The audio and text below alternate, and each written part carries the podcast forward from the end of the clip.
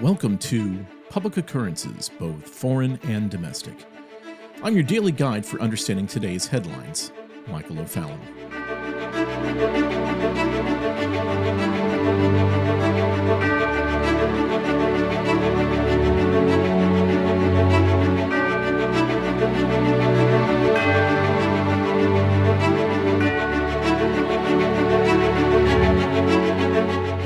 You've witnessed this past week's withdrawal from Afghanistan of our U.S. forces as the Taliban, the medieval death cult of Central Asia, has been allowed to take control of Kabul and the central government of Afghanistan, you might have been asking the question why?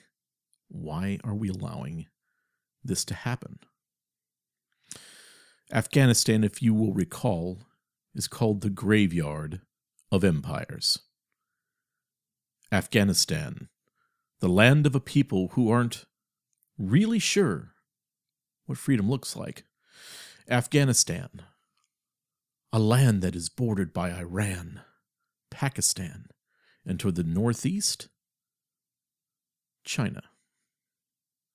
If we were to step back several thousand years, you would understand that Afghanistan has quite a bit of important history in understanding our world. Afghanistan, between 1800 BC and 1000 BC, gave birth to the ancient religion of Zoroastrianism. Zoroastrianism has a dualistic cosmology of good and evil, and an eschatology which predicts the ultimate conquest of evil by good. Zoroastrianism exalts an uncreated and benevolent deity of wisdom, Ahura Mazda, in other words, wise lord, as its supreme being. And throughout the Middle East and Western Asia, this belief system had quite an impact in the tribal faiths of the region. If we fast forward a bit, Alexander the Great and his Macedonian forces arrived in Afghanistan in 330 BC after defeating King Darius of Persia. Alexander helped to pave the way and provide the best routes to what would be known as China from the Mediterranean. This eventually led to the emergence of the Silk Road. Now, please, here, pay attention and don't forget this as we go forward in our talk. The Silk Road, a known navigable route that brought treasures and spices of the east to the west and the west to the east. And this appeared during the first century BC, and Afghanistan flourished with trade, with routes to China, India, Persia, all the way to Israel and the Mediterranean, and north to the kingdoms and tribes of what is known now as Uzbekistan. Goods and ideas were exchanged at this center point of Afghanistan, such as Chinese silk, Persian silver, and Roman gold, while the region of present Afghanistan was mining and trading lapis lazuli stone. Muslim conquests in the 7th century ended Persian rule, and then this led to a period of Islamic dominance until Genghis Khan and the Mongols invaded the region in 1219 AD and wiped out what has been estimated to be as much as 15 million people in the area. And although this was a difficult area to settle, about a hundred years later, Muslim rule returned, and civility was brought to many regions of Afghanistan, with Shah Rukh and the Timurid Empire creating something akin to the Italian Renaissance, the Timurid Renaissance, which saw return of culture, art, and learning to the region. Well, after several hundred years of Islamic tribal rule, eventually the wars and conquests that brought both the British and German forces to the area created tension and eventual nation building in Afghanistan. King Khan eventually declared Afghanistan a sovereign and independent state.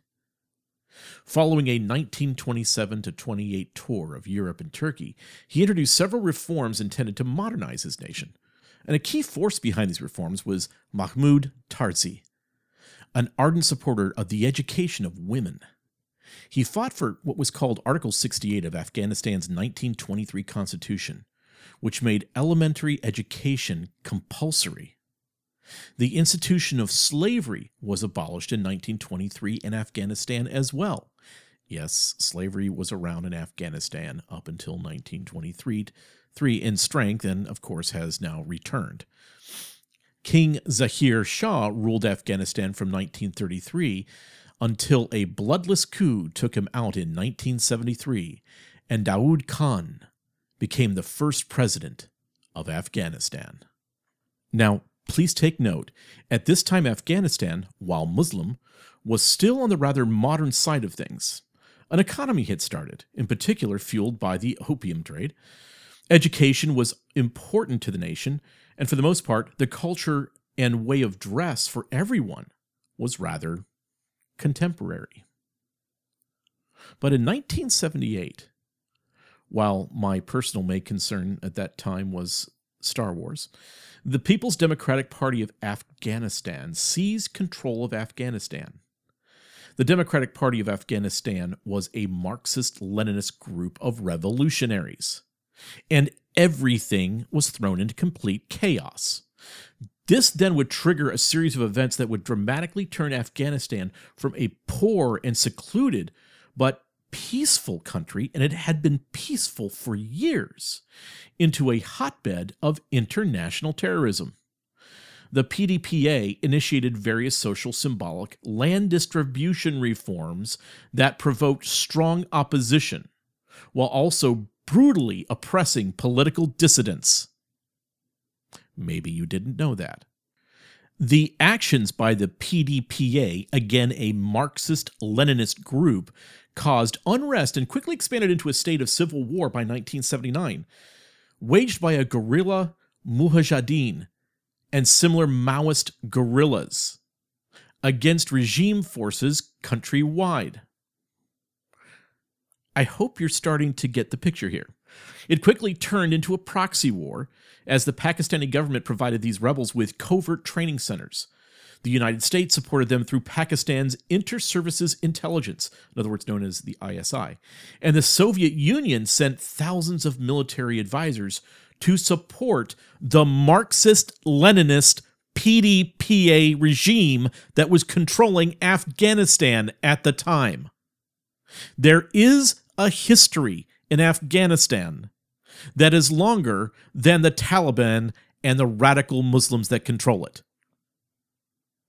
Meanwhile, there was increasingly hostile friction between the competing factions of the PDPA. They were starting to work against each other. And let's make a very long story short. There was another assassination. The Soviet Union jumped into action to protect its investment of the Marxist Leninist group. And then the United States, Pakistan, Saudi Arabia, and China, strangely, decided to support radical Islamic res- rebels to fight against the Marxist Leninist PDPA. Now, there was, of course, massive conflict. The Soviet Union just absolutely got stuck in, stuck in a quagmire. There was no way that they could save face and win at the same time. So the Soviets withdrew. And after the Soviets withdrew, the PDPA collapsed and another civil war began.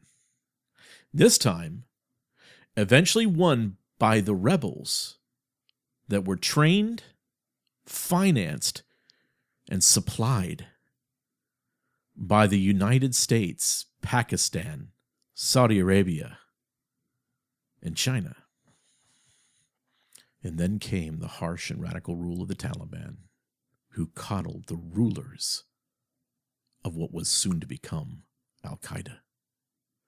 And all of these previously trained and were financed by the United States. Then, several years later, September 11th, 2001 happened. And of course, you know what happened from there. We bombed and invaded Afghanistan. We went to war with the Taliban. We took over major airports and cities of Afghanistan in the next year. We went to war in the mountains of Afghanistan with the Taliban.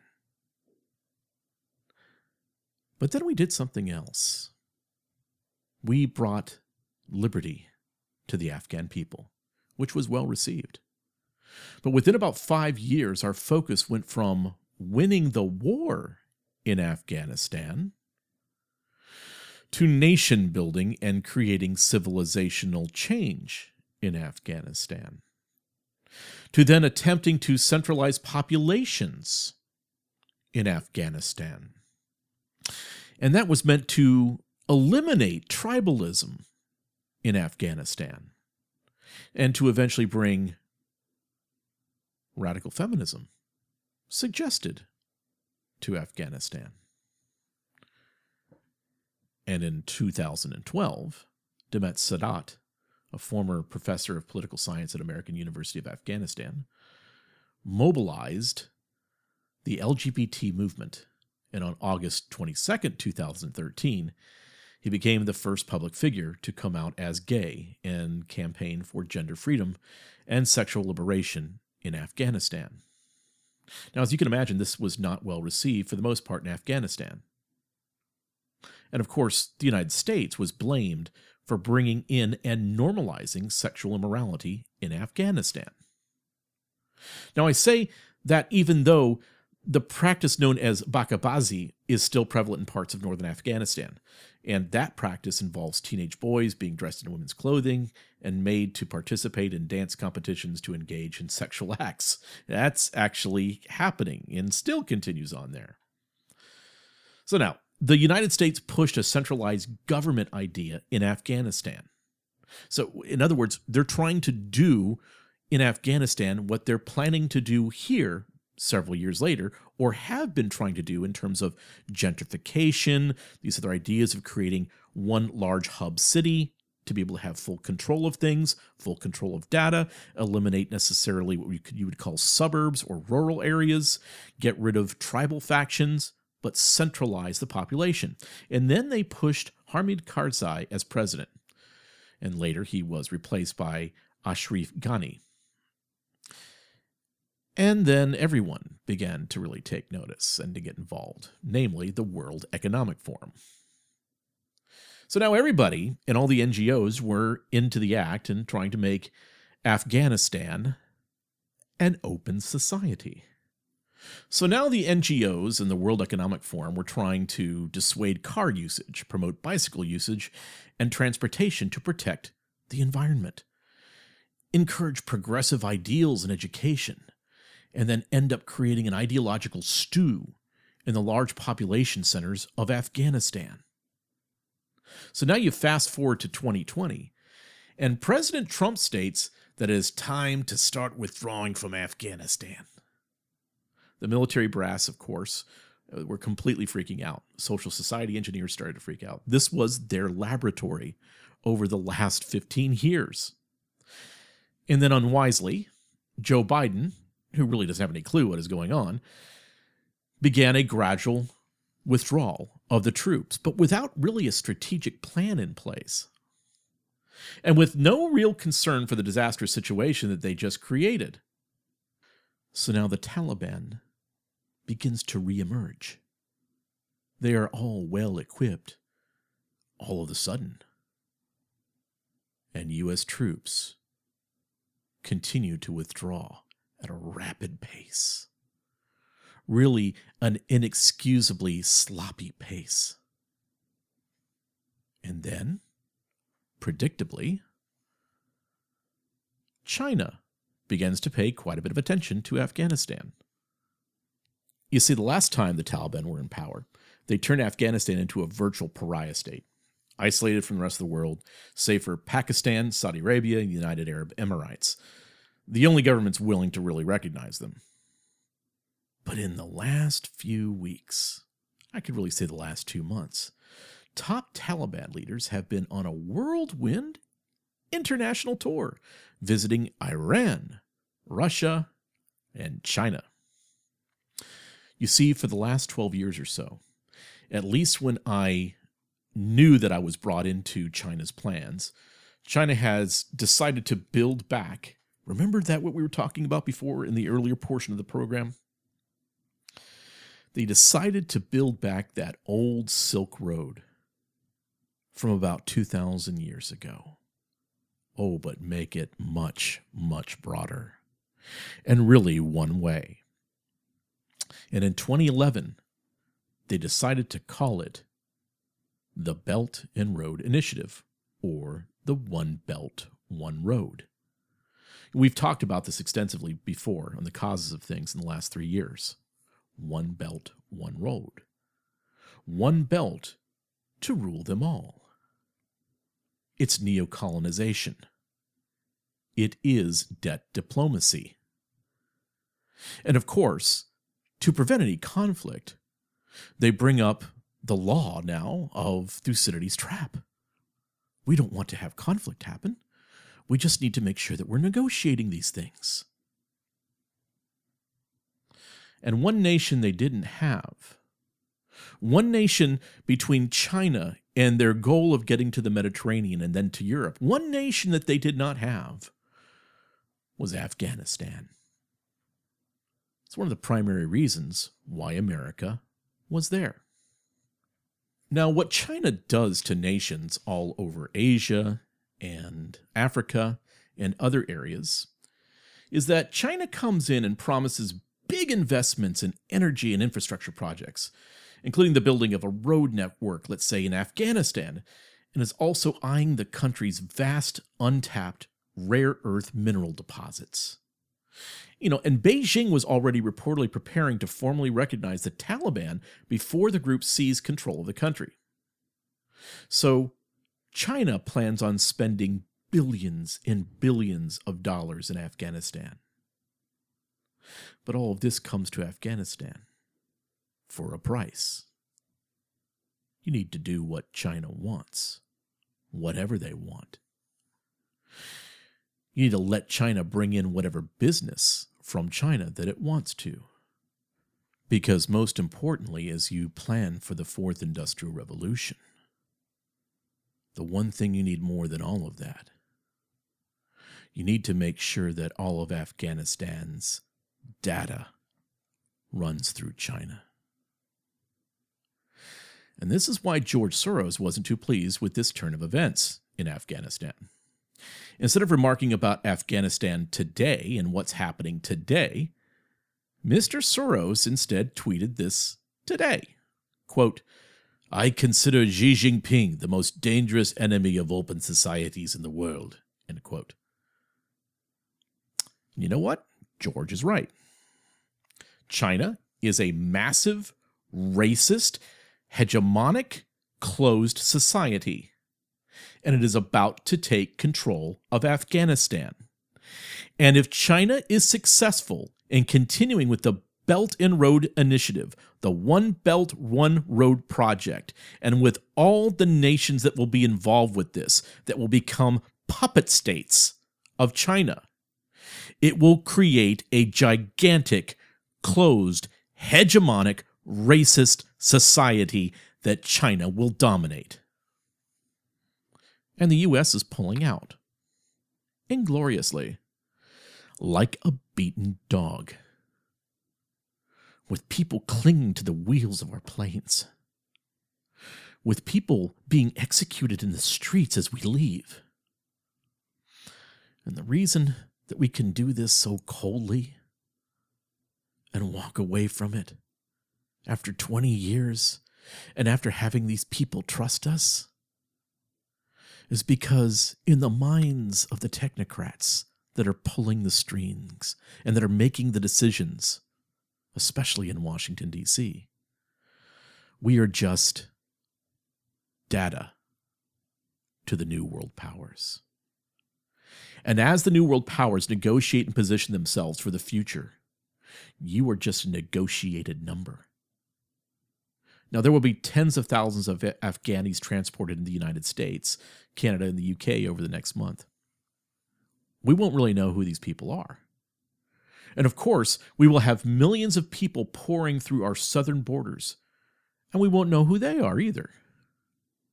And there will likely be an additional terror attack in the United States, maybe several, which will mean demanded increased surveillance, both physical and digital.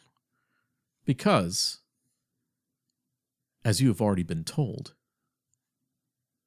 the American people are the actual terror threat to the New World, where the most loyal and patriotic to a nation have now become the threat to the new supranation. You see, that's where your allegiance needs to be the new supranation. And that's where the conflict lies. That is where the U.S. needs to have its troop presence. But there is hope. U.S. troops are able to see what's kind of going on. Americans can see that the U.S. military can create borders and move massive amounts of equipment worldwide at a whim. And yet we are not protecting our own nation. And we can win the battle of ideas if we speak up. And speak up now with courage and conviction to save the United States of America and preserve at least one beacon of freedom for the world. I'm Michael O'Fallon, and I will see you next time on Public Occurrences, both foreign and domestic.